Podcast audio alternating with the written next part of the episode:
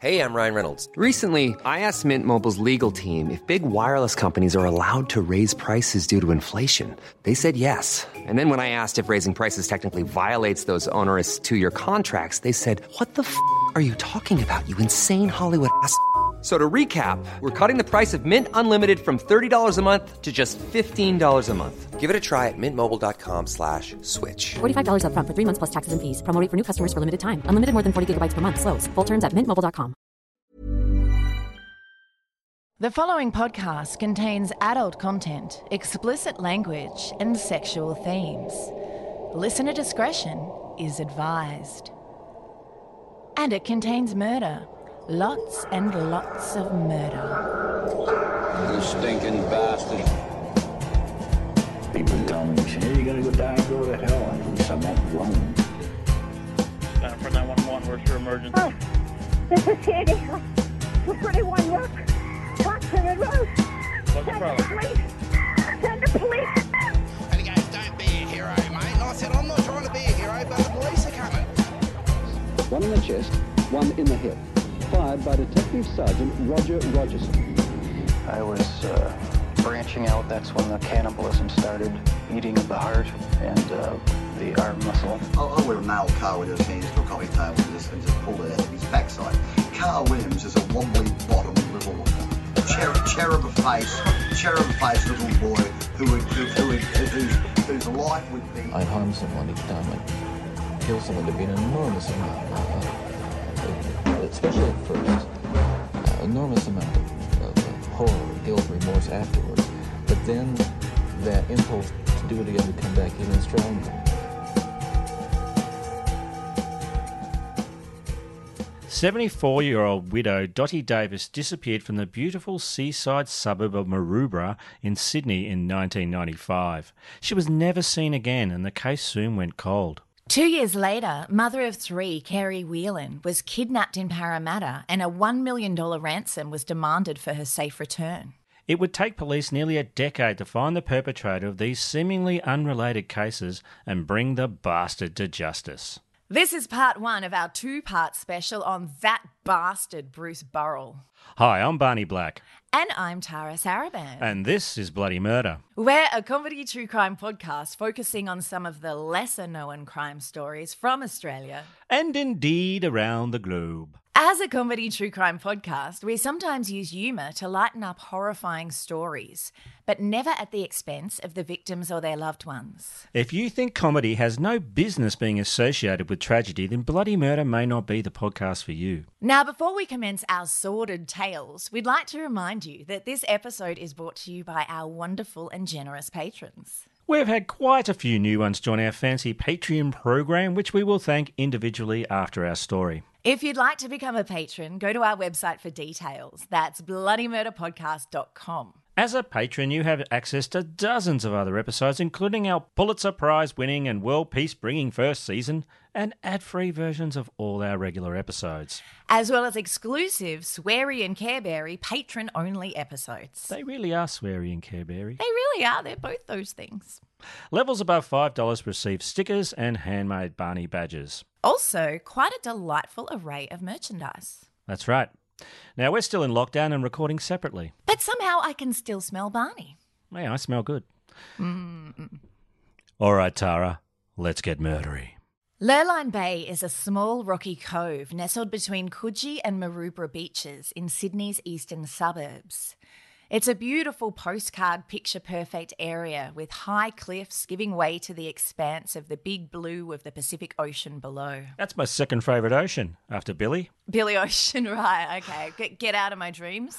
It sounds fancy. It is fancy.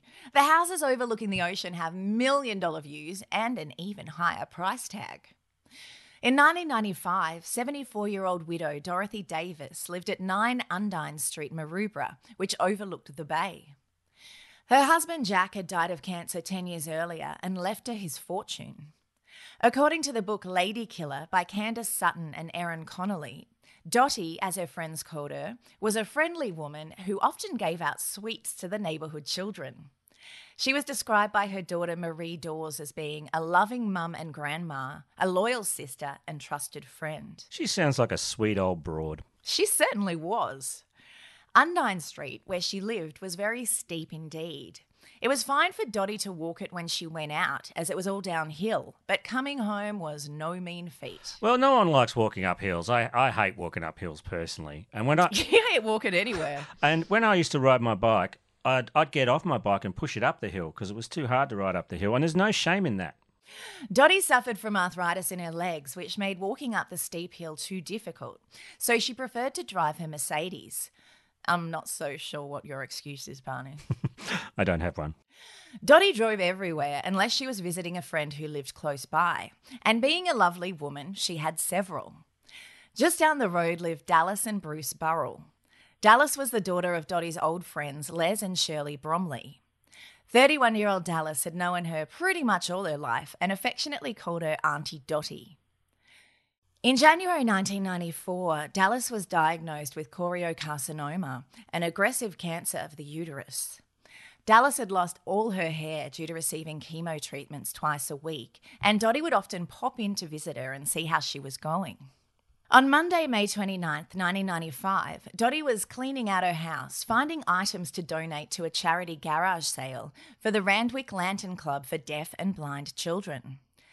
Charitable Dottie was a founding member of the club and had worked tirelessly for them for 33 years. On the morning of Tuesday, May 30th, a builder named Kenneth Hulse had come to Dottie's place to continue working on her veranda.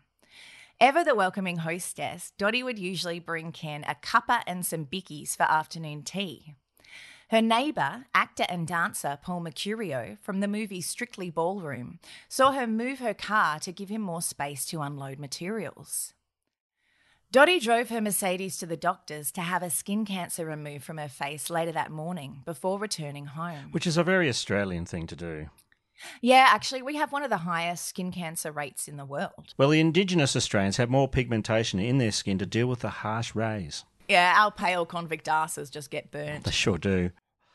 At around 1 p.m, Dottie took some meat from the freezer to thaw it in the sink and told Ken, the builder, she was heading out for a little while.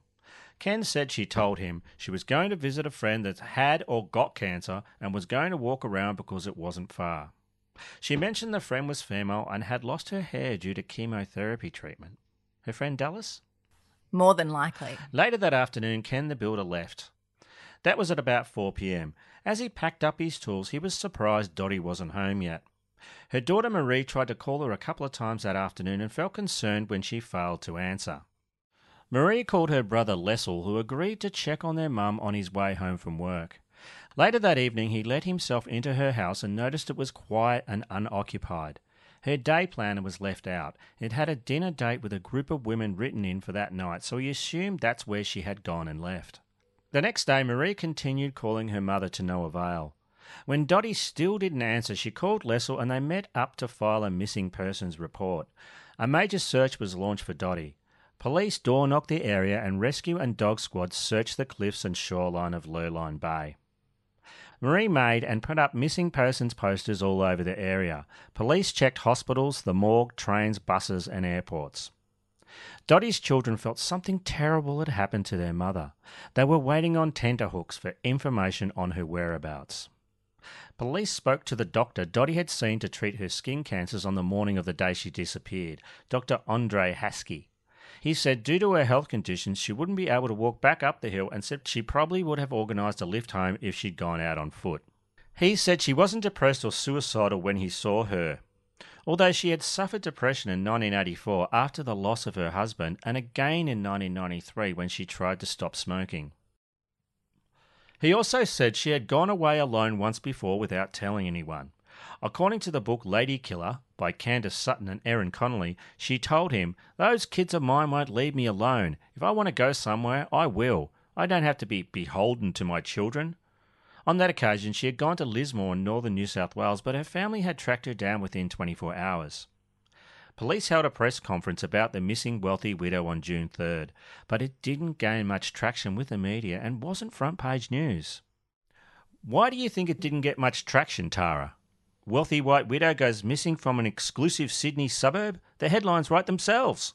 I think most people didn't suspect foul play and assumed that Dottie may have fallen off one of the cliffs and her body was taken out to sea by the tide. On June 5th, detectives searched Dottie's residence. They found no sign of forced entry or a struggle. Everything appeared to be as it should be. Police interviewed Ken the Builder for hours on June 1st and again on June 8th. They also put him under surveillance. Being the last person to see Dottie initially made him the prime suspect in her disappearance. Dottie's son Lessel also became a suspect after police learned that Dottie had loaned him $1 million. Well, that sounds like a decent motive. Well, here's another one. On June 20th, Dottie's godson, 33-year-old Wayne Rubin, went to speak to police at Maroubra Police Station. He told them that she'd recently lent a considerable amount of money to a family friend by the name of Bruce Burrell, who was married to Dottie's friend Dallas. According to the book Lady Killer by Candace Sutton and Erin Connolly, Rubin had found Dottie a sensible and practical woman who was in charge of every aspect of her life, particularly her finances. But Rubin disliked and distrusted Bruce Burrell. Dottie was generous with her money, and her daughter Marie was able to tell police about several people that she'd loaned money to. After speaking to Rubin, police decided to interview Bruce and Dallas Burrell. They lived in a fancy apartment with seaside views and thick white shag pile carpet. Dallas didn't seem to know much about her husband Bruce's comings and goings or his source of income. He'd told her he was doing freelance work at the time, but unbeknownst to her, he wasn't earning any income. They were asked to come into the Maroubra police station the next day to make a statement. At 9 a.m. on June 29th, Bruce and Dallas Burrell rocked up at the station. Detective Whitfield noted Bruce was all charm and Dallas was dressed up to the nines. Bruce managed to mention that he drove a grey Jaguar during the interview, like he did when speaking to pretty much anyone. Detective Whitfield said of Bruce, "He came across as a big guy, a company director with a big house in Maroubra and a country property, and Dallas was keeping up with the Joneses." Police separated the couple to interview them. Dallas had been at work on the day of Dottie's disappearance and hadn't made any plans to meet her. Bruce said he'd been at work too. Dallas told the police about a check she said that Dottie had asked Bruce to process for her. When asked by police if Dottie had lent Bruce money, he said no, she'd just asked him to process a check for her. Detective Bignell remarked of Bruce's conman charm, "He was as slick as a fresh dog turd."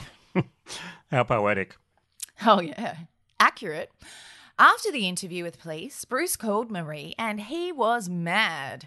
He insisted on going to her place to explain the financial arrangement he'd made with her mother, Dottie, whether she wanted him to or not. Much to Marie's relief, Dallas came with Bruce to her house. Nervous, chain-smoking and drinking a stubby of his favourite beer, VB, Bruce told Marie that her mother Dottie had asked him to process a cheque for $100,000 and to keep it a secret as she wanted to hide the money from her children. He said he did what she wanted and she gave him $10,000 as a thank you. Now, this story doesn't make any sense. What does process a cheque mean? Is she laundering money? What the hell's going on? It's kind of what that sounds like. Like, the story didn't add up to Marie either. She said, "I was blown out of the water. What he was telling me just didn't make any sense." So there, Marie feels the same way you do. Good. Yeah, well, Dottie and Marie were close, and she'd told Marie that Bruce had called and asked her to lend him $500,000 as a loan to buy a new beachfront property for Dallas. Apparently he planned to buy the apartment next door to theirs and knock out the walls to give them a super fancy Uber apartment. So she told Marie that she'd agreed to loan him a smaller amount of money, not the full $500,000. Peter Grace, who hired Bruce to work at Peter Grace and Associates in Crow's Nest on a commission basis at the time, had been told by Bruce about him borrowing the $100,000 from Dottie. Peter said Bruce claimed he had received the money from her and she wanted to get the money back from him. He said that she was an annoyance. He was annoyed at her temerity. "He told me she had gone so far as to say, 'I'll take legal action to get that money off you.'" Despite dropping this damning bombshell, Peter confirmed Bruce's alibi for May 30th and the police accepted that and moved on. Ken the Builder was also ruled out and the case went cold.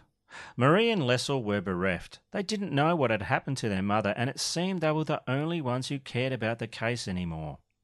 A year after Dottie disappeared, Marie and Lessel held a memorial service at St. Jude's Anglican Church in Randwick. The church was packed with friends, family, and many others whose lives had been touched by the generous and caring Dottie. Bruce attended the service but did not speak or even look at Marie before scurrying off. 2 years after Dottie vanished, Lessel called his sister to tell her a Sydney woman had been kidnapped and police were searching Bruce Burrell's country property in relation to it. According to the book Lady Killer, at that moment any last secret hope she might have held that her mother was alive vanished. Now let's find out more about the slick as a fresh dog turd Bruce, shall we, Tara? Oh, yes, we definitely should. Bruce Alan Burrell was born on January 25th, 1953 in Goulburn, New South Wales. His parents, Alan and Linda, nicknamed their tubby blonde firstborn child Tiger. Wow. Alan expected big things from his boy and gave in to every demand he had. Well, he might have expected big things, but he's going to be disappointed. He's going to be sorely disappointed. May I have a pony made out of diamonds, Papa? Well, not until you'll finish your gold-plated Cocoa Pops first, son. When Bruce was 8 years old, his sister Deborah was born, and 7 years later another sister, Tonya, joined the family. This meant Tubby Tiger didn't always get what he wanted anymore. He was not happy about this, Tara, and was fond of hurling himself on the ground and throwing massive tantrums, even in public. He would also hold his breath until his mother panicked and gave him whatever he wanted, which was often sugary treats. That would not have worked on my mum. Like, she would have just let me go unconscious and then probably laughed at me for it afterwards. Bruce particularly enjoyed bullying other children and didn't have anything against hitting girls, even in kindergarten. He also liked spitting on and throwing rocks at children and adults alike. In response, Bruce's dad gave him every toy and treat he asked for. Damn, this Bruce sounds like a bit of a prick. Oh, he's the whole prick, Tara. Not just the tip. His dad even got in a fist fight with a neighbour who turned a hose on Bruce after Bruce spat on him. Tubby Tiger could do no wrong in his mummy and daddy's eyes, and no matter what he did to other people, he was never punished. Bruce went to Burke Street Primary School where he was good at punching girls, spitting on teachers, swimming and playing rugby league football. His dad was particularly proud of the last two things. At the age of 17, Bruce left high school and got a job as a bank teller. Over the next several months, he stole a substantial amount of money from customers' accounts. $1 for you, $1 for me, $1 for you, $1 for me. Of course he did. Brucey was used to getting anything his heart desired. Everything the light touches is Brucey's kingdom. My name is Brucey Tiger and everything's mine if I want it. It's weird that his folks called him Tiger when what he actually looks like is a dark-hearted version of Porky Pig. Young Brucey was caught and found guilty of theft. Bruce avoided jail time after his dad paid back the money he'd stolen, and he was only put on a year's probation. Bruce worked as a junior copywriter from 1971 to 73 at radio station 2GB in Sydney. His resume was made of lies, claiming that he was a big wig in the advertising world and boasted clients like Volvo, Mercedes-Benz and Fabergé. Fabergé? They make those fancy eggs. I think he meant the ones that make jeans. Young Bruce liked his girlfriends to come from wealthy families. His first big boy relationship was with Vanessa Jones, whose father was the managing director of billion-dollar jam company IXL. He literally got money for jam. He did. Vanessa said yes when Bruce proposed to her, but her whip-smart dad knew an entitled shithead when he saw one and sent her off to England to get her away from him. Smart move, jam man. Bruce's next girlfriend, Susan Gerathi, thought that she could fix poor broken Bruce, but she soon realised he was a pathological liar, and there ain't no fixing that. Susan is quoted in the book Lady Killer as saying, "I thought he was desperate to please his father. He didn't want to disappoint him. He made up things to make himself appear more successful. He had an overriding fear of failure." More like an overriding fear of earning his own money. Susan eventually got tired of Bruce's manipulation and tantrums and broke up with him, but he pursued her hard, begging her to take him back. Susan said, "I was never in love with him, but I felt trapped. I wasn't strong enough to say no. I kept thinking maybe I can help because he was a very sad man and had a very sad life. Oh, that's what he told me anyway. Oh, Barney, is there anything sexier than a manipulative man baby crying to you that he treats you like shit because he had a so-called sad life? I think taking a long soak in a bath full of COVID snot would be sexier than that. Oh, so do I. Been there, done that, didn't even get a lousy I'm with a gigantic manipulative man baby t-shirt. Under intense pressure from her Catholic family, Susan gave in and married Bruce in 1977. He worked at Channel 8 at the time. He had no friends, and so he asked a man he worked with to be his best man and another co-worker to be his groomsman. During that period that he worked at Channel 8, many co-workers' wallets were stolen. After he moved on to another job, the thefts abruptly stopped. My name is Brucey Tiger, and your wallet is actually my wallet. Daddy, I want a flying glass elevator. Brucey bragged about coming from a rich family who made their fortune in emerald mines in New South Wales. It was an imaginary fortune, and they were imaginary emerald mines. Do you like how to work the word "twas" into that sentence? Yeah, I did. I thought "twas" was quite a good idea. Not long after they were wed, Bruce reported a burglary at he and Susan's house and claimed $11,000 in jewellery and clothing were stolen. Susan saw no evidence of this burglary, but the marriage was so rocky, even at this early stage, that she didn't think it was worth fighting about. After Bruce claimed an insurance payout for the missing items, Susan found some of those items hidden in a closet. When she asked him about it, he was like, "Oh, whoopsie-daisy, I thought they were stolen." Susan recalled he had a habit of convincing himself that his lies were in fact the truth until faced with no further alternative but to admit his fabrication. We'll be back with the conclusion of part one of That Bastard Bruce Burrell after this. Hey, it's Ryan Reynolds, and I'm here with Keith, co-star of my upcoming film, If, only in theaters May 17th. Do you want to tell people the big news? All right, I'll do it. Sign up now and you'll get unlimited for $15 a month and 6 months of Paramount Plus Essential Plan on us. mintmobile.com/switch. Upfront payment of $45 equivalent to $15 per month. Unlimited over 40 gigabytes per month. Face lower speeds. Videos at 480p. Active Mint customers by 531.24 get 6 months of Paramount Plus Essential Plan. Auto renews after 6 months. Offer ends May 31st, 2024. Separate Paramount Plus registration required. Terms and conditions apply if rated PG. Barney. Yes? I have but one question. What time is it? It's True Crime Nerd Time! Hey! True Crime Nerd Time! True Crime Nerd Time!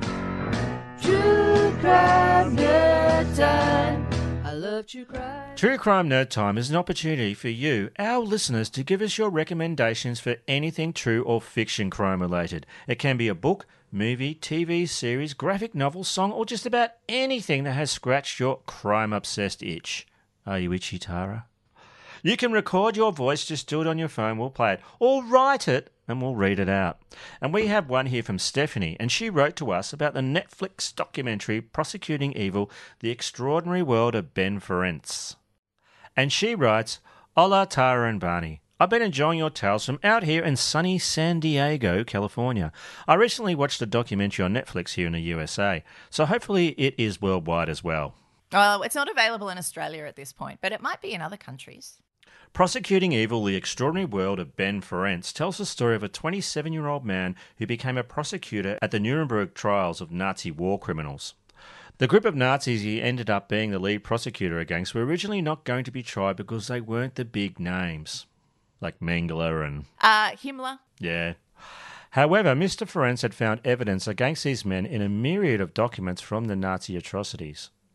This alone would be enough to make him worthy of remembering. But then he goes on to champion cases to fight for the average man when wronged by corporations or municipal agencies. He also fought for the creation of the International Criminal Court, in part by writing an op-ed with Robert Vietnam War advisor McNamara in order to convince the Clinton administration to sign on to the Rome Statute. Into his 90s, he continues to be an advocate for the use of the law to prevent genocide in order to make society into a more equitable and safe place. Sounds like a bit of a hero. Yeah, he sounds very cool. Thanks for your entertaining podcast, and may 2021 bring us all the world that would make Ben Ferentz happy. Stephanie. Thank you, Stephanie. That is a lovely sentiment. Thank you, Stephanie. That documentary is called Prosecuting Evil, The Extraordinary World of Ben Ferentz, the details of which will be in the show notes. Now, if you'd like to submit to True Crime Nerd Time, visit our website, bloodymurderpodcast.com, for instructions on how to contribute. Things have been tough all over this year. And we're dealing with issues we didn't expect and couldn't have imagined. Is everything going on in the world at the moment and the way this year is panning out having a negative impact on your mental health? Are these unprecedented circumstances stopping you from achieving your goals? Have you had about as much as you can take and you're not sure what to do about it? Or perhaps all of this is just making other stuff you have to deal with even harder. Barney and I are both big believers in therapy, and there's no better time than now to take care of your mental health. BetterHelp is there for you no matter where you are. BetterHelp will assess your needs and match you with your own licensed professional therapist. You can connect in a safe and private online environment. And you can start communicating in under 24 hours. It's professional counselling that produces real results, not self-help. You can communicate with your counsellor anytime. You'll get timely and thoughtful responses, plus you can schedule weekly video or phone sessions. All without having to leave your house. BetterHelp is committed to facilitating great therapeutic matches, so they make it easy and free to change counsellors if needed. It's more affordable than traditional offline counselling, and financial aid is available. And it's a service you can access worldwide. You can be communicating with licensed professional counsellors who have a broad range of expertise and specialise in areas such as relationships, sleeping problems, trauma and family conflicts. And of course, anything you share is confidential. It's convenient, professional and very affordable. If you want to start living a happier life today, connect with BetterHelp. And as a Bloody Murder listener, you'll get 10% off your first month by visiting betterhelp.com/bloodymurder. Join over 1 million people taking charge of their mental health. In fact, so many people have been using BetterHelp that they're recruiting additional counsellors in all 50 states of the USA. Get matched to a counsellor that suits you by simply filling out a questionnaire to help them assess your needs. If you don't believe us, feel free to check out the dozens of positive testimonials on their website. So visit betterhelp.com/bloodymurder. That's betterhelp.com/bloodymurder. Hi, I'm Kim. And I'm Jennifer. We're the hosts of the podcast Inebriated Input. Every other week, we get drunk and answer your questions. Whether it's how to handle a breakup or your latest roommate drama, or just what you should buy if you're getting a cat, we're here for you. While drinking. A lot. And being generally charming and funny. Inebriated Input is available on Stitcher, Spotify, Apple Podcast, or basically anywhere you listen to your podcasts. And you can find more info at inebriatedinput.com. Cheers!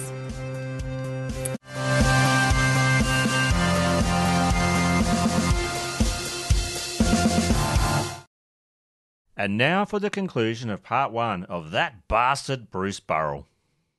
By the 1980s, Susan was fed up with Bruce's lying, controlling behaviour and aggressive tantrums. She wanted a divorce, but due to the religious way she was raised, she believed that marriage should be forever. She was relieved when Brucey set his sights on a female graphic designer named Dallas Bromley from his new job at Media Advertising Services. Hey, baby. Hey, Bromley. True to Brucey's money-grubbing form, Dallas came from a wealthy family, and faster than a cheetah riding a motorbike, Bruce dropped Susan like a hot potato made of lava. That is hot. Yeah, well, it's just pretty hot. She said she was glad to be rid of him. It was a godsend. He found someone with more money than me. In 1984, 23-year-old Dallas was a tall, slim, well-dressed woman with bright red hair and a mind of her own. What she saw in 31-year-old red-faced, paunchy, chain-smoking, alcoholic con man Bruce is beyond us. Well, he was as slick as a fresh dog turd. Yeah, well, they can be quite shiny, but also stinky. I'm not sure if she wore a peg on her nose, but for some reason their romance blossomed and they both found higher paying jobs at the Advertising Works Group, who had Crown Equipment as a client. This was how Brucey met Bernie Whelan in 1985. Bernie was a successful businessman who was head of the Australian and Asian arm of Crown Equipment, a multinational company that was in the business of selling forklifts. Bruce was in charge of the Crown account and met with Bernie regularly for business meetings, sometimes over boozy lunches. He and Bruce were also avid hunters who went pig shooting together. Is it self-loathing behaviour for a man who so resembles a pig to be in the habit of shooting pigs for fun?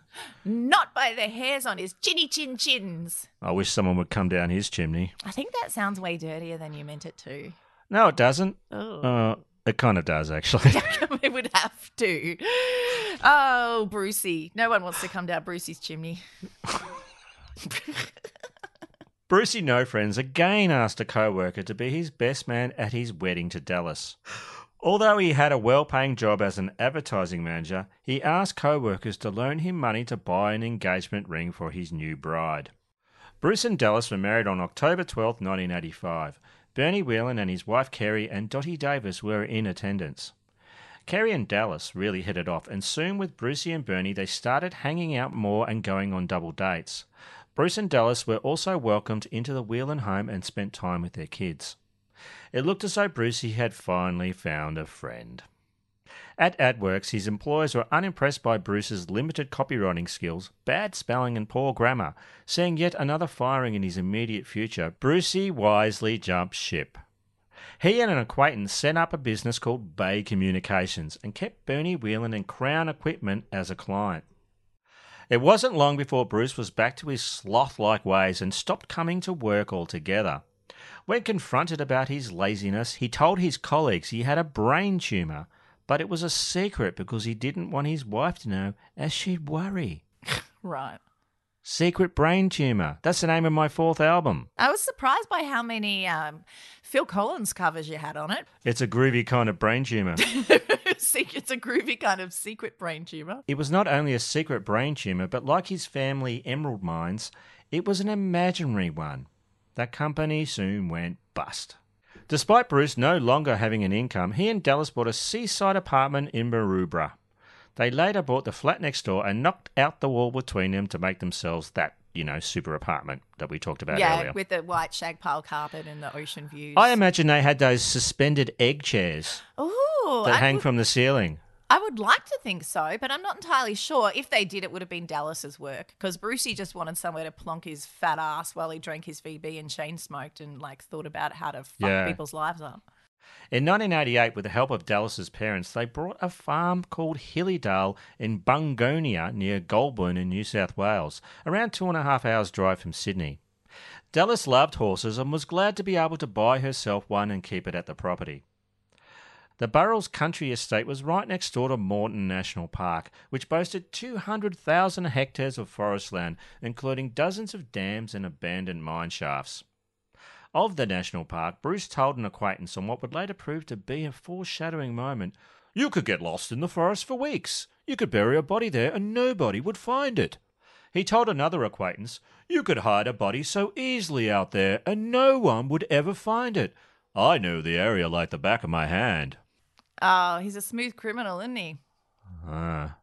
Brucey loved to play the fancy country squire and invite business associates to come to Hillydale on the weekends to hunt the local wildlife.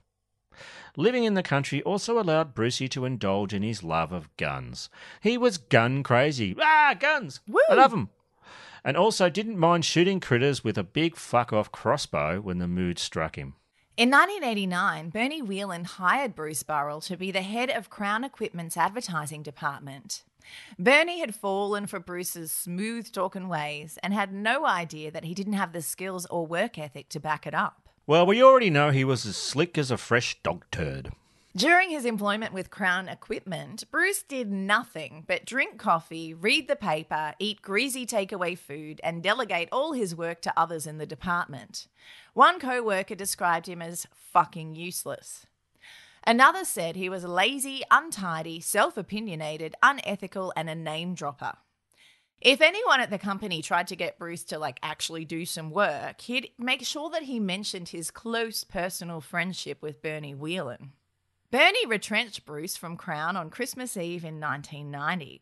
Why? Well, okay, the economy was in a downturn and Bruce didn't really do any work. It was because he was shit.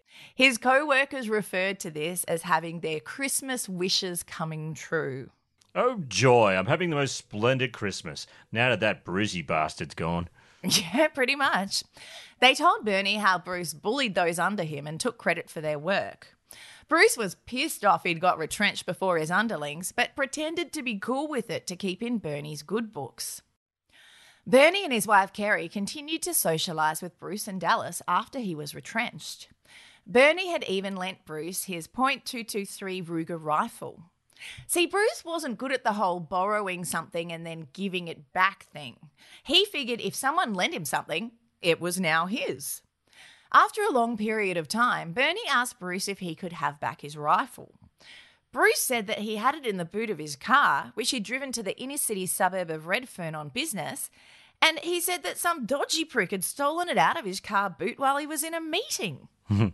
Was Bruce a dodgy prick? He was indeed. But Bernie didn't know that yet. In 1992, Bernie mentioned to Bruce that the drought was affecting he and Kerry's ability to feed the cattle they kept at their 30-acre property at Willow Park. Bruce offered to temporarily house the cattle at his property in Bungonia, which had plenty of feed. Bernie sent his pedigree cows, calves and a bull to Bruce's.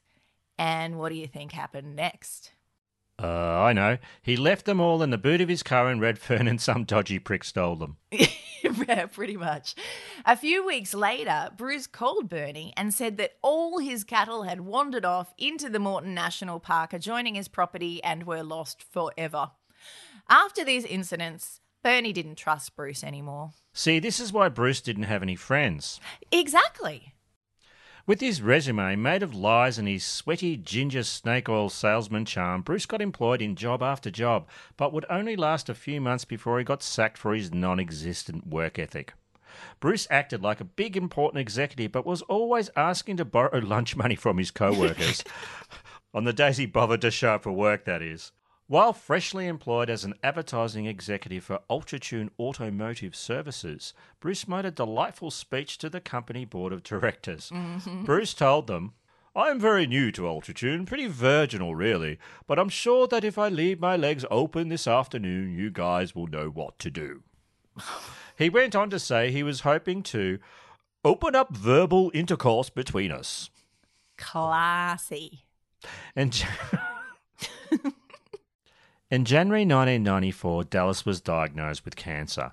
She had to go for chemo twice a week but kept on working and financially supporting Bruce, who hadn't had a proper job since 1992. According to the book Lady Killer, Bruce was sour and controlling. He asked her why she had to work so hard, demanded to know why she had late meetings, and questioned her about who she met. Way to be there for your wife who not only has cancer but is also supporting you financially. Nice one, Brucey. Just before Christmas in 1995, Bruce came home with the grey Jaguar Sovereign and told Dallas he'd bought it for her. But just like Homer Simpson gifting Marge with the bowling ball, Bruce had actually got it for himself, and it was he who drove the Jaguar from then on. Brucey was prone to aggressive tantrums and loved punching doors. Did he still hold his breath until he got sugary treats? Well, not really, because he was a chain smoker by then. Yeah, you can't really do both, can you? You can't, I've tried. Dallas wanted to leave Bruce, but was scared of what the violent bastard would do to her when he found out. She made a plan with her mother to escape him.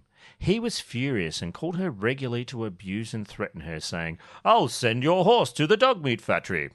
After they separated, Dallas stayed in the Sydney apartment and Bruce stayed in Bungonia. To win Dallas's sympathy, he recycled his lie about having a brain tumour. When she rang the Royal Prince Alfred Hospital to ask about his treatment, they said they had no record of him being a patient. This was not only the straw that broke the camel's back, Tara, it took a large stinking dump on it. With that, Dallas continued with the divorce proceedings. Yeah. After his divorce, Bruce could no longer live off Dallas's income and had no income of his own. He borrowed tens of thousands of dollars off his doting father, but that well eventually ran dry. He could have got a job, but working was for suckers. In April 1997, with only $941 in his bank account, Bruce was not going to be able to pay the monthly mortgage at his Bungonia property if he didn't get himself some quick cash. He started scheming to come up with a nefarious and diabolical plan to make a fast buck. On April 7th, Bernie Whelan had been at a work function, and when he returned to his office, he had a message to call Bruce Burrell. It had been 4 years since they'd spoken. Bernie wasn't keen on calling Bruce back. He didn't trust him anymore, and he knew he'd only be calling if he wanted something. On his drive home, Bernie gritted his teeth and called back his slimy old pig-shooting pal. On the phone, Bruce delivered a tangential monologue about, well, nothing in particular. All the while, Bernie was trying to understand the purpose of the call, but there didn't seem to be one. Bruce asked Bernie a few questions about himself, and Bernie mentioned that he was travelling a lot for work and currently spent every Wednesday in Adelaide on business. When he hung up the phone, Bernie still didn't know what the hell the call had been about. A few weeks later, on a Wednesday morning, Bruce decided to pop in unannounced at the Whelans' property, which was about an hour and 20 minutes drive northwest of Sydney. The Whelan family lived in a big 5-bedroom red brick house with a pool, a tennis court, horses, and a motorbike track for their 3 children, Sarah, Matthew, and James, to zoom around on. So, it was in a rural area, essentially. There was a little cottage at the back of the house where the kids' nanny and horse trainer, 31-year-old Amanda Minton-Taylor, stayed sometimes. It's just not the kind of place that you pop in at unannounced. Bruce drove his grey Jaguar to the front entrance of the property but found the gate locked. There was a keypad lock that required a PIN number to enter, which had not been there when he'd previously visited the property years ago. The gate was a fair whack of distance from the house. Although he had his mobile phone with him in his car, Bruce did not use it to call the Whelans. Instead, he drove to North Richmond, around 10 minutes away, and called the Whelan home from a public phone box. His call was answered by the Whelans' nanny, Amanda Minton-Taylor. Also home at the time was Kerry Whelan and her 11-year-old son, James. Bruce told Amanda that he was an old friend popping in to say hello. She could not find Kerry at that time to ask permission, but since he said he was an old friend, she gave Bruce the keypad number so he could open the gate. The drive from the gate to the Whelans' house usually took about 2 minutes, but over 10 minutes passed before Bruce's Jag pulled up to the residence. Kerry and Bruce chatted in the kitchen. She introduced him to Amanda when she came back up from the stables. Amanda noticed that he'd kept his sunglasses on inside and turned his back to her when she entered the room. But she just figured he was a snobby, rude man who had no interest in meeting the hired help. Kerry and Bruce went outside to have coffee in the courtyard. Through the kitchen window, Amanda noticed that Kerry was not acting like her usual friendly self. Her body language seemed defensive. Amanda called out the window to ask Kerry if her guest was staying for lunch. Kerry quickly answered no without checking with Bruce. Soon he left, and Kerry came into the kitchen to speak to Amanda. She asked her to do her a favour and not tell Bernie that Bruce had visited. She said she'd tell Amanda the reason for that in a couple of weeks because it was a surprise. While Kerry rinsed the coffee cups in the sink, she seemed upset and said aloud to herself, "Why is this bastard doing this to me?" Over a week later, on Tuesday, May 6, 1997, 39-year-old fashion lover Kerry Whelan was struggling to figure out what to pack for a trip to Adelaide later that day. She was accompanying her husband Bernie on one of his regular trips, and they were due to fly out at 5:30pm. He had to go there on business, but they planned to have some fun, going to the wineries in the Barossa Valley afterwards. It would be a chance for the two of them to spend some quality time together without the kids. Kerry and her husband of 17 years, Bernie, were also planning a joint big 100 years birthday party, as he was due to turn 60 a month before Kerry turned 40. Kerry told Bernie she had a beautician's appointment at 9:30am in Parramatta. He went to drop the kids off at 8am and said he'd see Kerry at 4pm that afternoon. He drove 15-year-old Sarah and 11-year-old James to school at Arndale College in Oakville. 13-year-old Matthew was feeling sick that day, so he was allowed to stay home. Kerry went to her friend Marjorie's place. She happened to be the mother of their nanny, Amanda. They were close friends. Marge was a respected horsewoman who had taught Kerry to ride as a kid. Their family spent a lot of weekends together at horse shows and competitions. The two were excitedly planning a trip together to London that Kerry's generous husband Bernie was going to pay for. Kerry always wore her most expensive jewellery when she travelled. She'd once lost $30,000 worth of jewellery when a bag she had on an overseas trip went missing. That morning, Kerry was wearing a diamond bracelet, hoop earrings, and her gold engagement and wedding rings, which came to a combined value of $50,000. She drove her silver Land Rover Discovery to a parking garage near the Empire Hotel in Parramatta, where she always parked when she was in the area. Kerry gave the parking attendant her keys, left the parking lot, and got into the passenger side of a green Mitsubishi Pajero, which then drove off. Later that afternoon, Bernie Whelan waited outside his office in Smithfield for his wife. She was late, which wasn't unusual. But after 15 minutes, he called her mobile phone, which went to voicemail. He called home, but Amanda hadn't heard from Kerry since she'd left. Neither had Marge. Kerry was a big communicator, so it was a bit odd she hadn't spoken to any of them since the morning. According to the book Lady Killer, she and Bernie talked on the phone at least 3 times a day. He kept calling her every couple of minutes but couldn't get a hold of her. He told his secretary to reschedule their flights. Bernie drove to where he knew Kerry always parked in Parramatta, with many scenarios of what could have happened to her racing through his mind. He found her car in the parking lot, but she was nowhere to be seen. At 5:23 p.m. he called the police to report his wife missing. The operator advised him to go to Parramatta Police Station to speak to police. 59-year-old Bernie ran the 10 minutes to the police station to report Kerry missing. The police asked all of the usual questions. Did Kerry want to go on the trip? Did she have any mental health problems? Had she ever tried to commit suicide? Were they having marital issues? Was he banging the nanny? Was she banging the nanny? Were they both banging the nanny? How many jelly beans can Barney fit in his mouth? Due to her expensive jewellery, Bernie was worried that Kerry had been mugged. The officer told him that 30,000 people are reported missing every year in Australia and 99% of them are located within hours. Bernie couldn't shake the feeling that something terrible had happened to Kerry. On his way home, he called Intellisec, which was his business's security and risk assessment company, and spoke to its director, Steve Benton. Steve had been about to have dinner with his family, but instead drove to Parramatta, where he and a colleague looked around the car park and spoke to people for hours trying to find Kerry. Bernie called friends and relatives of Kerry's to see if they'd heard from her, but they hadn't.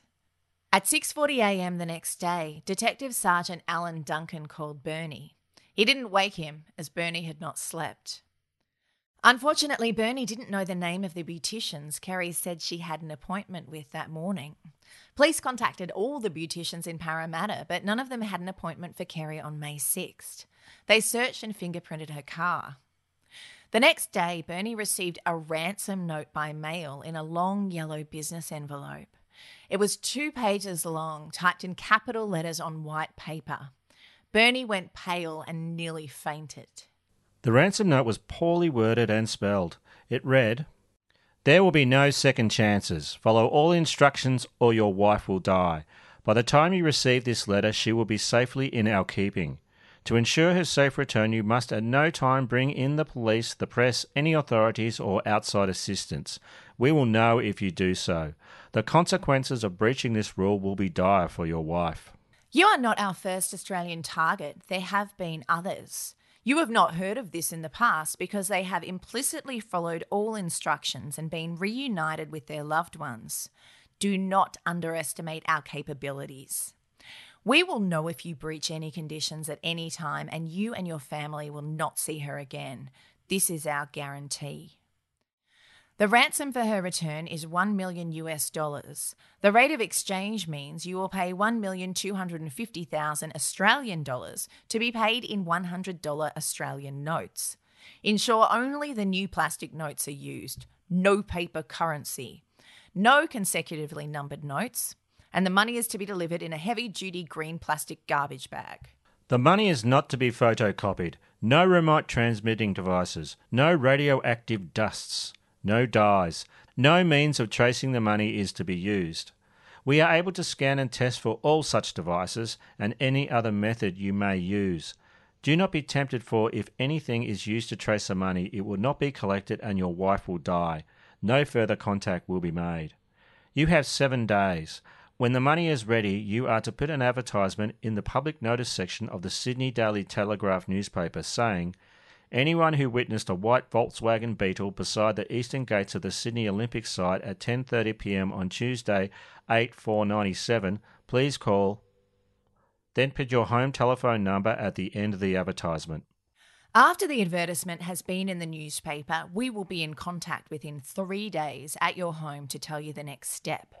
Be ready to leave with the money at any time. The money is to be delivered by you and nobody else. Do not substitute yourself for the delivery. You must be alone. Have no wires on yourself or in the car you use. We will know if you try to use them. Do not use the car radio. Any sign of outside involvement or interference and your wife will die. We will be aware of everything you do. Take care. This is your only means of ever seeing her alive again. That's where we're going to end the first part of our special on that bastard Bruce Burrell. Make sure you tune in next episode to find out about the investigation, which was one of the biggest in Australian history, and also what eventually brings Brucey undone. Oh, it's going to be a cracker. Oh, yeah. Yeah, yeah. Now, Tara, I have a question for you. Yes, Barney? What is Aussie-Az? Aussie-Az are tales of criminal stupidity and bloody legends with a quintessentially Australian flavour. Would you like to hear one? Yes, I would. According to the Queensland Times, a thrill-seeking security guard terrorised Brisbane women for 4 years by masturbating naked in front of them on footpaths, at bus stops and in bushes. 44-year-old Benjamin Surprise Wanker Moran pleaded guilty to 33 indecent acts between January 2015 and January 2019. His MO was to hide behind trees or bushes and jump out at unsuspecting women while furiously jerking off, wearing nothing but a cap and sunglasses. Sometimes he'd park his van near bus stops and beat his meat at women as they went by. To avoid detection, Benji removed the signage for his business from his van. Well, that's a missed opportunity for some viral marketing right there. Like what you see, call Moran Security on 1800 self-sex. We'll ensure nobody fucks with you but me. Benji did most of his surprise wanking on a suburban street in inner-city Windsor, but to mix things up a bit, he'd also jump out of bushes and from behind trees, spanking his little monkey at women in the Brisbane suburb of Annerley too. Look, he happened to end up in front of a female magistrate, which I think is fitting. Must have been pretty hard for him to keep his pants on during that. Magistrate Belinda Merrin told Benji, "On each occasion you hid behind a tree or some sort of construction. You waited, and then as an adult woman approached, who was by herself, you then removed yourself from the covering and began masturbating." Wouldn't he, ask them for ID before wanking at them? Excuse me, miss, can I have see some identification? No. Also, put some fucking clothes on. I don't need to see a sad little earthworm. Magistrate Belinda Merrin went on to say, "One of the particularised incidents involved a woman who noted there was a mirror placed in a tree which would seem to allow you to see who was approaching the area in which you had concealed yourself." Diabolical. Benji told the court that he felt compelled to seek the adrenaline rush of pumping his puppy in front of unwitting women who randomly encountered him while minding their own damn business. He didn't say anything to them or touch them, but many of the women were freaked out and anonymously called Crime Stoppers. Oh, look, it's like a real penis, only smaller. Yeah. That'd actually be quite scary because you'd assume that a dude jerking off at you might potentially rape you. I mean, he clearly has no issue with boundaries. And you wouldn't want a man to jump out wanking at your mum while she's just walking down the street to the shops. No. My mum's 5'0" and weighs about as much as a sandwich, so physically she'd be no match for him. She could probably say something so scathing to him that he'd burst into tears and run off, though. A psychological report found Benji suffered compulsive exhibitionist disorder, meaning that he got turned on by the notion of women seeing him masturbate. Has he not heard of the fucking internet? Well, there'd have to be hundreds of chat rooms catering to this exact kink. I know, right? Benji was sentenced to 6 months in prison for each of the 23 charges, suspended for 2 years, and put on probation for the other 10 charges. God, it's never women who do this sort of thing, is it? Like, women don't naked jump out of bushes, double-clicking the mouse at you, do they? And we don't go around sending random dudes vag pics online either. Speak for yourself.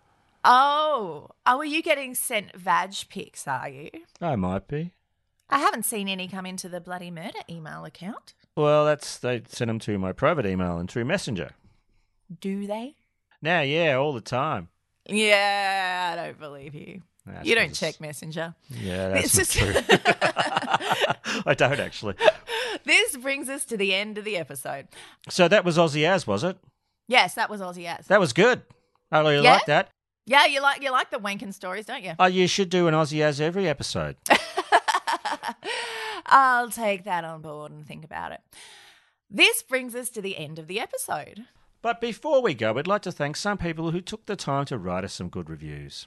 So thank you to Tuffy's Mrs. from Australia. Hey, Nelly. I think I know who that is. We've got XXL Historian in the United States. Yeah, they write us a new review every fortnight, I've noticed. But, you know, don't stop.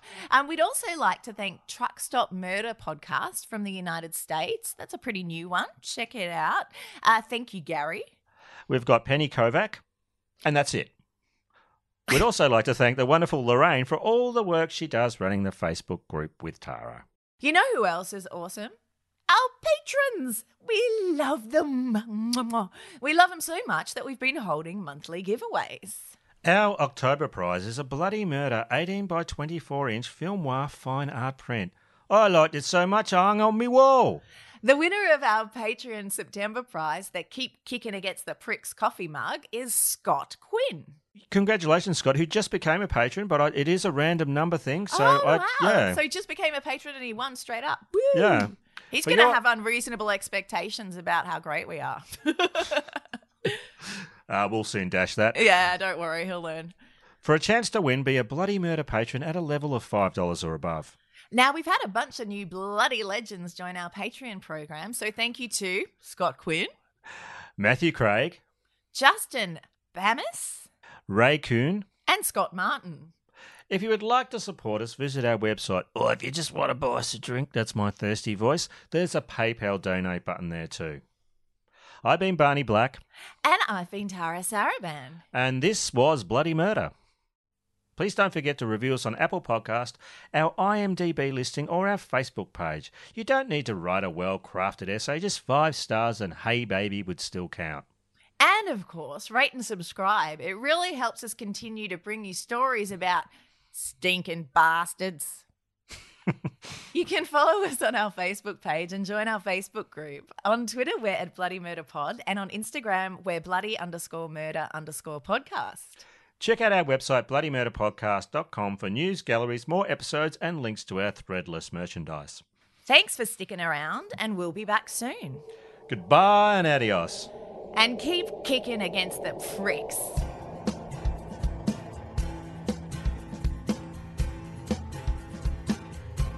Every time I try and write mother when I'm, like, writing a script, it tries to... it predictively goes, motherfucker.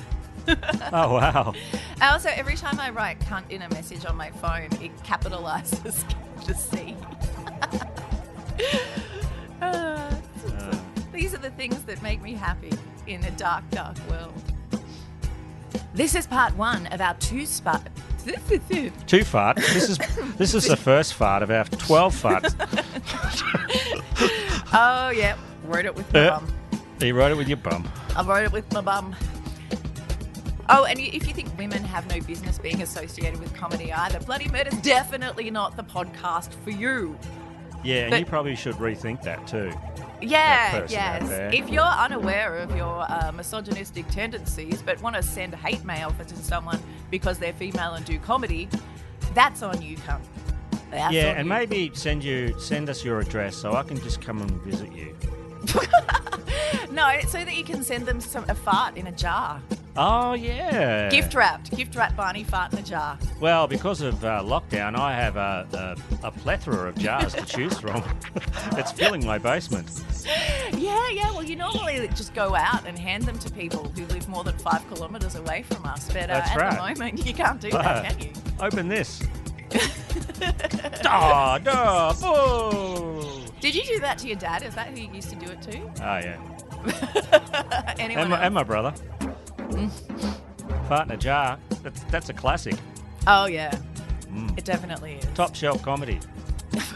It never gets old either. It never gets old. I still think mum piss is better, but what else? Mum piss? That's still going to Mike Brown from the Pleasing Terrors podcast. He loves it. He loves it. Can't get it keeps him making his awesome podcast, which is fantastic. And I got to tell you, I think his secret might be mom piss. Pleasing Terrors, fueled by mum piss. This episode is brought to you by mum piss. You in particular make a standard ream of white A4 office paper look like it has a healthy glow. That is harsh, but quite accurate. On the plus side, when I run out of under-eye concealer, I can just use white paint. And I wish you would. I do. Well, not today. I mean, like, we're recording remotely. I'm going to just look as hideous as I want. You know, I was actually thinking of painting my face up like Gene Simmons from KISS, just so that when we like logged on to the video chat to record the episode, you'd be like, what? And then also it would be weird looking at me like that when we were doing the episode, don't you think? What if I never noticed? You just pretend it wasn't happening. Look at me! Tara, quick, Gene Simmons is here.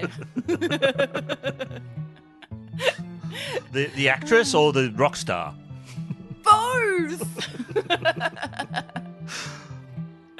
They had a gigantic love child. She's so pale, it makes me sad. At around 1 p.m, Dottie took some meat from the freezer to thaw it in the sink. That was an odd way to say it. Thaw it in the sink! That's just how you talk now. Oh, God. JJ's been playing this game called No Man's Sky, and it's like you explore planets and log all the flora and fauna. And she found a vegetable, and it was called a sweet root. And I just said, "You're a sweet root." And she went, "Oh, thanks." See? Romance in Australia. It's alive and well. I know. Ain't no lockdown going to stop that. So that's how I'm going to describe her now to people. And this is my partner, Trey. She's a sweet root, eh? She's a sweet root. Hey, sweet root, could you grab me a beer? I actually went to a horrible party in Melbourne like 22 years ago when I didn't live here. And when we walked in, it was like full of bogans, like terrifying sleazy bogans who kept trying to like grab my boobs and stuff. But as we entered, my friend Jason was holding a six-pack and some guy just went to him, "Hey, if you give us a beer, I'll let you root me missus." And things just went downhill from there. Wow, that's good. So did he do that? No. Although he and his girl, Jason and his girlfriend, had a massive fight and he ended up running away and hiding up a tree and no one could find him except I saw his cigarette, like I saw the light of his cigarette up there and I was like, dude, I know you're there, but I'm not going to tell anyone. If I knew it was good for me, I would have also run away and climbed a tree because that was a very unpleasant party. That involved a lot of physically fighting off bogans who wanted to, like, do sex things to you. Oh, really? Yeah, it was quite horrifying, actually. There was my friend whose birthday it was. My friend whose birthday it was, her boyfriend was revolting and pustule-covered. And he actually, when he met me, he's like, "I've never done it with a real tall chick before. That'd be really hot. Actually, if you two like do it with me together, that'd be my fantasy." Yeah. I nearly vomited. Bleh. But they probably would have thought that was hot too. It was like there was no escape. It was kind of dangerous, but just so gross. Blah. Oh, and then my friends got together and locked themselves in their fucking combi to, like, continue their argument. And I was left alone in Melbourne at the bogan party defending myself with weapons. Good times. I'm surprised I moved to Melbourne after that. No, that's just actually how you say quiet, even when you're, like, trying to... It's an onomatopoeia word. Quiet. Hey, baby. Quiet. Loud. Denim top hat. Woo. Where? I love that you're terrified of top hats. I gotta get myself a Fred Astaire outfit and put on the Ritz next time we Skype. See, much like yourself, Barney. And if it's too hard to drive the Mercedes up the hill, you can get out and just push it up the hill. Yeah, no, that's not how that goes. Doesn't that work like that? No, it's not a bike. Not a Mercedes bike. Sickle. Not a Mercedes Velocipede. I like that word. Velocipede. It is quite a dashing word. He said she wasn't depressed or suicidal when he saw her. He said she wasn't depressed or suicidal when he saw her. Why do you keep calling her a whore? I think that's very inappropriate. It is. What's you know what it is? It's your whore mouth. Whore. Yeah. Sorry. Don't put that in. Well, here's... I was thinking earlier today, like for no apparent reason, that my brother used to go around the house singing, "I'm the king of the world and the world is earth." Right. Like all the time. When I was about 4 and he was about 8, that was the song he liked to sing. And was it a real fart at the end of that? No, it was a fake fart, unfortunately. Right. He wasn't that talented, I guess. He told them that she'd recently lent a considerable amount of money to a family friend by the name of Bruce Burrell, who was married to Dottie's friend with cancer. Trying to say cancer again. You know why it is? It's because I'm from Queensland initially, and I've softened dancer to dancer, lantana to lantana, and castle to castle because I used to get picked on in New South Wales as a kid. So it's just my mind going, oh, that's what that does. That's the noise that makes. Cancer. I mean... Probably that's how I'm supposed to say it. Oh, no, darling, don't tell me she's got cancer. Oh, fuck, she's got cancer. Yeah, see, that would be how I would have originally said it. Anglican Church in Randwick. The church was packed. Oh, the church was packed. Oh, it was fucking packed, mate. What after that? You couldn't get a seat nowhere. Oh, we're trying to get into the church, but it's fucking packed. Oh, you went too deep again, didn't you, Shan? I went too deep again. That always fucks you up. Always. What the fuck was that? It was a burp. It's kind of crazy because most of my burps are silent, not even by choice. And you just like fucking the three tenors over there every time you burp. Remember that one last episode that scared me and then it made me cry? I'm not sure they were real tears, but I know you were quite afraid. I was very upset. Out of all the things in the world you could be upset about, I like that you chose that. Well, I didn't have any choice. When Bruce was 8 years old, his zebra Deborah was born. His zebra Deborah? His zebra Deborah was named Deborah. His Deborah sister was born. When Bruce was 8 years old, his zebra Deborah was born. Oh, come on. It's actually funnier than anything we wrote. Deborah. So that means like his zebra's only 8 years younger than him.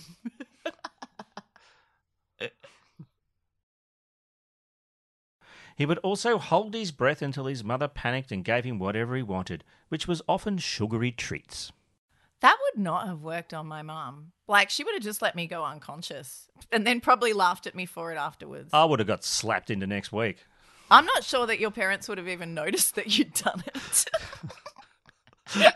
Oh, that's not funny at all, but it's true, which makes it funny. Yeah, no, it is funny.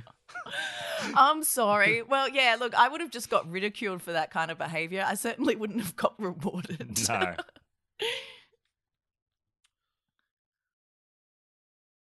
Bernie was a successful businessman who was head of the Australian and Asian arm of Crown Equipment, a multinational company that was in the business of selling forklifts. There's nothing like a crown for picking stuff up and putting it down. What? That's the jingle in their ads. In fact, I've got the real version here and I'll just play it for you. Oh, okay. I didn't look that up. I need to hear it. It's a John Singleton, I believe. Yes, it is. Here it is. There is nothing like a crown for picking it up and putting it down. Place it here or take it there. Low to the ground or high in the air. Top of the stack, worry now. If you want it off the ground. Nothing like a crown for picking it up and putting it down. Yeah, that was a jingle in their ads. That is so awesome. I'm going to get that as my ringtone. picking shit up and putting it down. That's what you do when you got a crowd. How does it go? There's nothing like a crown for picking shit up and putting it down. I love it. I really do. It's got a beautiful simplicity. It does, because that's what they do. Mm-hmm. Also, I like the sort of Aussie-ness of it all. Yeah. It wasn't long before Bruce was back to his sloth-like ways.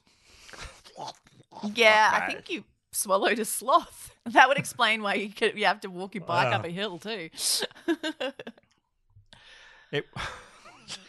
Well, I had to push my bike up a hill because I ate a sloth. Because you swallowed a sloth. It came down your chimney. Oh, no, a sloth came down my chimney. Now I can't ride my bike up a hill. It actually makes sense if you think about it. Yeah, it does. Dallas loved horses, not in a biblical way. Do they talk about horse love in the Bible? No, I meant, not in a bestiality way. I think that's probably a more accurate way. Of course she... Okay, do you honestly think any of our listeners are out there picturing like a well-dressed advertising graphic design lady trying to be bestiality friends with her horse? Well, they are now, thanks to you. You just explained it to them. I like that I've just coined the phrase bestiality friends. Jesus Christ, what the fuck? You don't need those. Bestiality friends. That's the name of your tour. Bestiality friends, what the fuck? Oh, Tara, she's just my bestiality friend. Yeah, we make a podcast together, but first and foremost, we're bestiality friends. Yeah, maybe that's a website like Facebook. We're bestiality friends. Yeah, and it's not just humans who use it. Well, obviously. No, there's Alsatians and horses. Alpacas, camels. Alpacas. Turtles. Turtles. Crickets.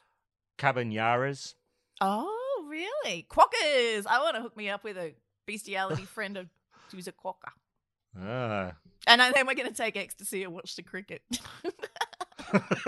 Yeah, and that quokka can scratch your crime-obsessed itch. Always. Woo!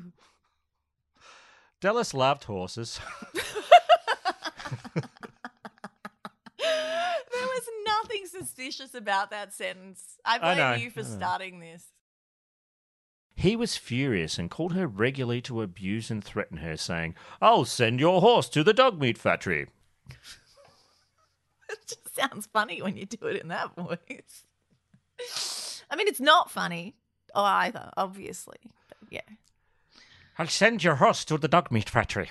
"I'll send horse to dog meat factory." Do you like how disjointed that was? Yeah. It sounded like a cross between Colonel Clink and Count Dracula. That is like what I try to deliver every single episode, but I don't usually get it right. God, I'd watch that sex tape. Oh, God, yeah. You'd have to have a hand free, though, wouldn't you? Yeah. And then they wave Schultz in. "I don't know nothing." He's the one filming it. And then if you think about the whole Hogan's Heroes kind of Bob Crane thing about how he liked to make self-porn, this all ties in really neatly. You know when we were talking about Bigfoot and the Hulk last week? Yeah, that was hot. I was thinking they would have waved in Shrek. Oh, yeah, but Shrek wouldn't have been into it. But he probably might have done it if Fiona wanted him to. Well, yeah, maybe. Oh, well, these are the things I think about. Yeah, no, fair enough. Planning for your next trip? Elevate your travel style with Quince. Quince has all the jet-setting essentials you'll want for your next getaway, like European linen, premium luggage options, buttery soft Italian leather bags, and so much more. And it's all priced at 50 to 80% less than similar brands. Plus, Quince only works with factories that use safe and ethical manufacturing practices. Pack your bags with high-quality essentials you'll be wearing for vacations to come with Quince. Go to quince.com/pack for free shipping and 365-day returns.